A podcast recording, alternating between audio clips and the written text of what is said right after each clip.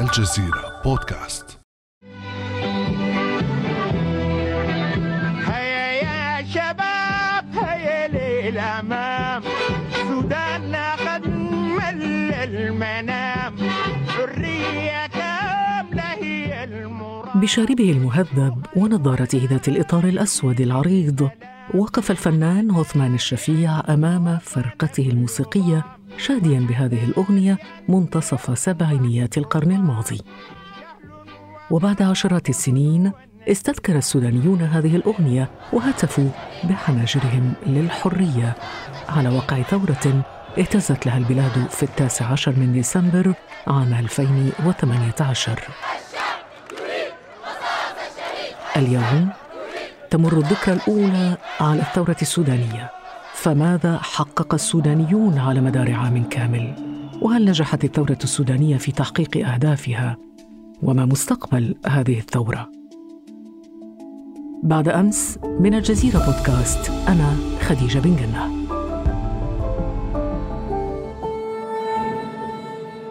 نرحب إذن معنا في هذه الحلقة بالدكتور صلاح الدين الزين، الباحث في التخطيط التنموي والمدير السابق لمركز الجزيرة للدراسات الاستراتيجية. أهلا بك دكتور.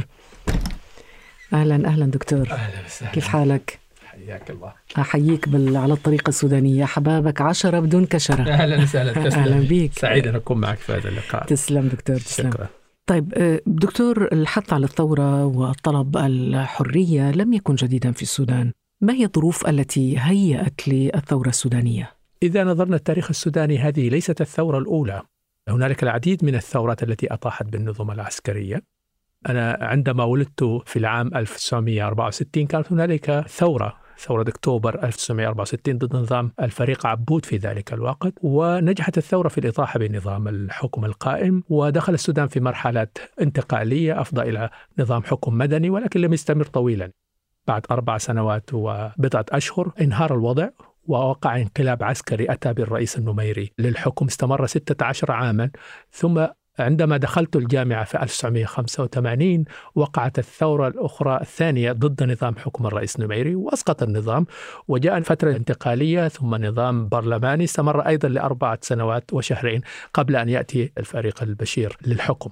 يعني أنت شهدت 3 انقلابات في حياتي القصيرة. 3 انقلابات و3 ثورات أطاحت بنظم حكم عسكرية. لكن ينبغي أن لا ننسى طوال هذه الفترة أيضا كانت هنالك حركات احتجاج كثيرة. نعم، ولكن دكتور، ما الذي يميز هذه الثورة عن باقي الثورات السابقة؟ ربما الظرف التاريخي الذي جاءت في هذه الثورة قياسا للظروف التاريخية السابقة. لا ننسى أن العالم العربي كله منذ العام 2011 عيش حالة ثورة عامة، ما يسمى بالربيع العربي الذي بدأ في تونس ووصل إلى مصر وإلى ليبيا وإلى كثير من الدول الأخرى. هذه حالة عامة وظلت متقدة وحاضرة في المنطقة، وربما الكثيرون كانوا يتساءلوا لماذا تأخر السودان رغم أن أخطاء النظام الحكم وانتهاكاته في السودان كانت واضحة. أبرزها على الأقل أن الأخطاء التي أفضت إلى انفصال جنوب السودان. السودان خسر ثلث أراضيه وجزء كبير من ثروته بسبب سياسات وقع فيها النظام، فكان الناس طبيعيا يتصورون أن الشعب السوداني ينبغي أن يثور على هذا النظام،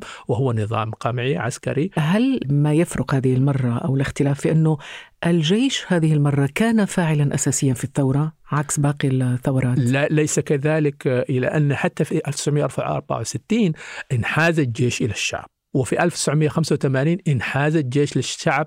نذكر موقف الذي اتخذه الفريق أو المشير عبد الرحمن سوار الدهب عليه رحمة الله بانحياز القوات المسلحة. في كل الحالات طبعا الثورات كانت تنتهي بانحياز القوات المسلحة. هناك من يقول أنه لولا تحرك قيادات في الجيش لما سقط البشير بهذه الطريقة. صحيح، لأن معروف أن الشارع عندما ينتفض يضع المؤسسة العسكرية أمام خيارات محدودة، يا إما أن ينحاز إلى الشعب، وهذا الذي حدث في تاريخ السودان في 1964 وفي 85، أو أن ينحاز إلى النظام لا سمح الله، وهذا الذي يجري في سوريا لأن الجيش قرر أن ينحاز النظام في مواجهة شعبه وتحولت إلى حرب أهلية، أو يقف موقفا حياديا كما شاهدنا في تونس مثلا. في الحالة التونسية الجيش قرر أن يقف موقفا حيادي فسقط النظام، لأنه النظام بدون سند الجيش لم يستطيع مواجهة الشارع. في الحالة السودانية في كل الأحوال المؤسسة العسكرية في اللحظات الحاسمة اختار أن ينحاز إلى الشعب رغم اختلاف الظروف التي أحاطت بالتحولات التي حدثت في 1964 عن 85 عن 2019. في 11 من أبريل عام 2019 أطل عوض بن عوف على السودانيين جالساً على كرسي يشبه إلى حد كبير كراسي الرؤساء في فخامته، وبلباسه العسكري أعلن الإطاحة بالرئيس السوداني عمر البشير. أعلن أنا وزير الدفاع رئيس اللجنة الأمنية العليا اقتلاع ذلك النظام والتحفظ على رأسي بعد اعتقالي في مكان أهم. بفرح وتوجس استقبل السودانيون النبأ، فرح بالإطاحة برئيس حكم البلاد لقرابة 30 عاما، وتوجس من حكم عسكري يناقض الثورة التي انطلقت لأجل الحرية. أيام قليلة بعدها أطيح بن عوف، واستمر هتاف الشعب لإسقاط البقية من رموز النظام.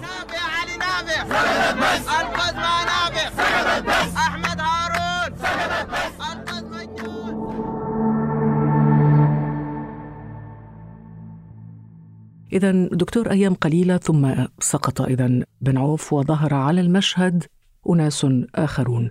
من هم رجال الحكم الأقوياء في المشهد السوداني؟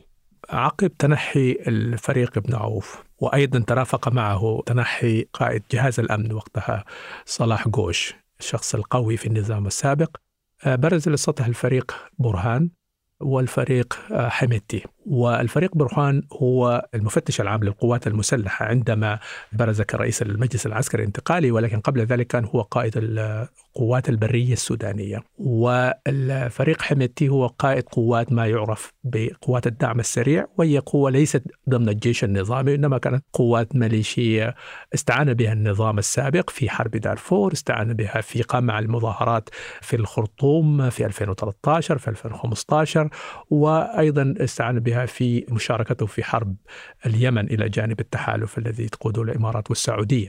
علاقتهم مع النظام، ما مدى قربهم من النظام السابق؟ الفريق حميتي إذا بدأنا به هو قائد لقوات الدعم السريع، فهو من يعني فينا نقول قائد ميليشيات. نعم، لأن هذه لاحقا تمت محاولة تقنينها ودمجها في المؤسسة النظامية السودانية، لكن تتبع لرئاسة الجمهورية. إلى حين قيام الثورة لم تكن جزء من المؤسسة العسكرية الممثلة في القوات المسلحة لأسباب تعقيدات كثيرة، من بينها أن المؤسسة العسكرية ما كانت تريد أن تقبل بقوة ميليشياوية لم تعد من داخل المسارات الطبيعية للجيش السوداني. إذن هي جزء من المؤسسة العسكرية السودانية. نعم، أصبح بعد ذلك وقننت أوضاعه تدريجيا، ولكن فرض نفسه أيضا بحكم الأمر الواقع بسبب قوة السلاح الذي يحمله، عدد الرجال، الإمكانات المالية التي توفرت له، لأن هذه مؤسسة كانت إلى جانب انخراطه في حماية النظام كان أيضا منخرطا في مشاريع أخرى، من بينها مشاركته في حرب اليمن، هذه درت عليه مدخول كبير. ومن خلال حرب اليمن أصبحت لها علاقات مع الدولتين الأساسيتين هنالك، المملكة العربية السعودية والإمارات، وتوثقت صلة قائد القوات الدعم السريع وأيضا البرهان، لأن البرهان قبل سقوط البشير كان هو المشرف على مشاركة القوات المسلحة السودانية هنالك، فالرجلين لهما صلة بالمشاركة السودانية في حرب اليمن. طب ما هي خارطة القوى السياسية في السودان على ضوء كل ما ذكرت؟ يعني يبدو للمتابع أو المراقب أننا نتحدث عن رجلين مرتبطين بالنظام السابق، كيف يصنع التغيير مع من لهم علاقات أو كانوا قريبين في فترة ما من النظام السابق؟ هو بعد الإطاحة بالرئيس السابق وإقصاء بعض المقربين، الوجوه المقربين لهم، بعضهم تحفظ عليه معه في السجن وبعضهم دفع بهم إلى خارج المشهد، انفرد البرهان وحميتي ومعهم بعض كبار الجنرالات في الجيش في قيادة المؤسسة العسكرية وتولي إدارة المرحلة الانتقالية. المشهد السياسي المدني المقابل هنالك طبعا المجموعة الرئيسية التي قادت الحراك منذ ديسمبر 2018 إلى لحظة سقوط البشير، ومثلا في قوى الحرية والتغيير، وهذه مجموعة يعني تحالفات، هنالك مكونات عديدة تنطوي تحت مظلة قوى الحرية والتغيير. ثم هنالك قوة سياسية كانت معارضة للنظام ولكنها خارج مظلة قوى الحرية والتغيير، لم توقع على الإعلان قوى الحرية والتغيير، وفي أغلبها هي القوى الإسلامية التي عارضت النظام ولكنها لم تنضوي تحت مظلة قوى الحرية والتغيير. ثم هنالك الحزب الحاكم السابق، لأن هذه أيضا قوة سياسية لها وجود. أمام شاشة تلفاز ترتعش صورتها تحلق مجموعة من المتظاهرين السودانيين يرقبون حدثاً مفصلياً في مصير ثورتهم. في مشهد بروتوكولي يجلس رجل ببدلة مدنية على طاولة مستطيلة يشاركه فيها رجل أربعيني مرتدياً زيه العسكري، وشرع كل واحد منهما في تسلم مجموعة من الأوراق والتوقيع عليها. كانت هذه لحظات توقيع المجلس العسكري الانتقالي وقوى إعلان الحرية والتغيير على الوثيقة الدستورية والإعلان السياسي للفترة الانتقالية تمهيداً للطريق نحو دولة مدنية.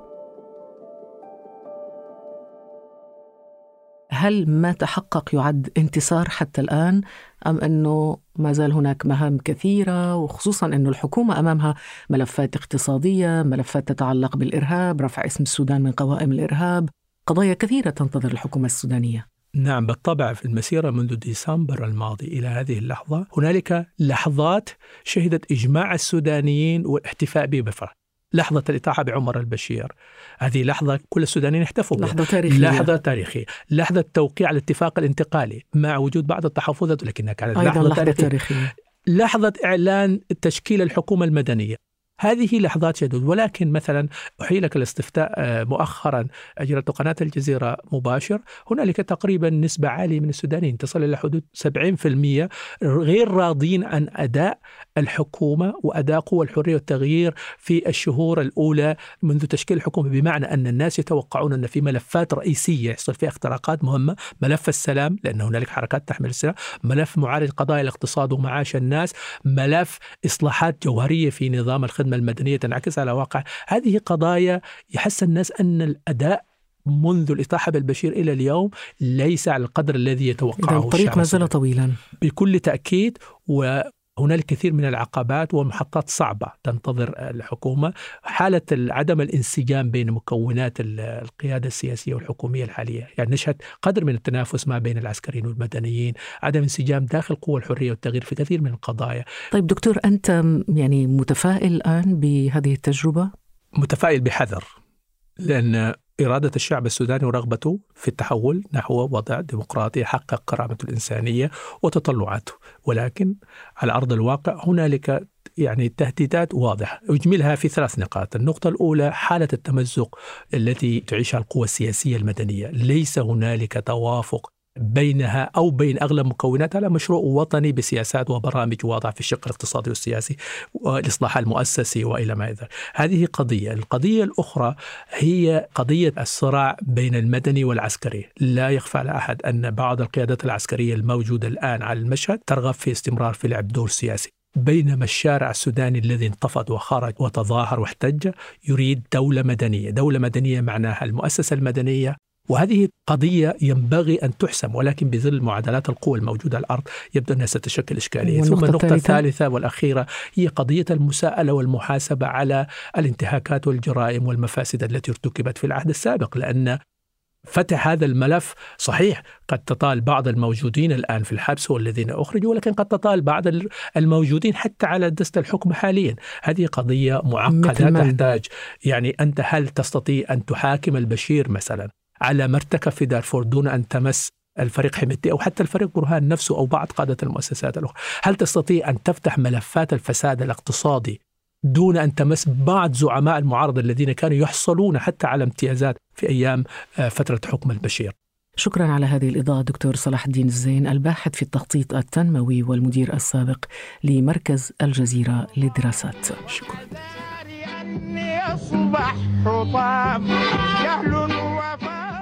إذن يطفئ السودانيون شمعة حريتهم الأولى بعد حكم دام 30 عاماً، متطلعين إلى غد يمارسون فيه حقهم في اختيار حكامهم، بعيداً عن عصا البطش والفساد والاستبداد.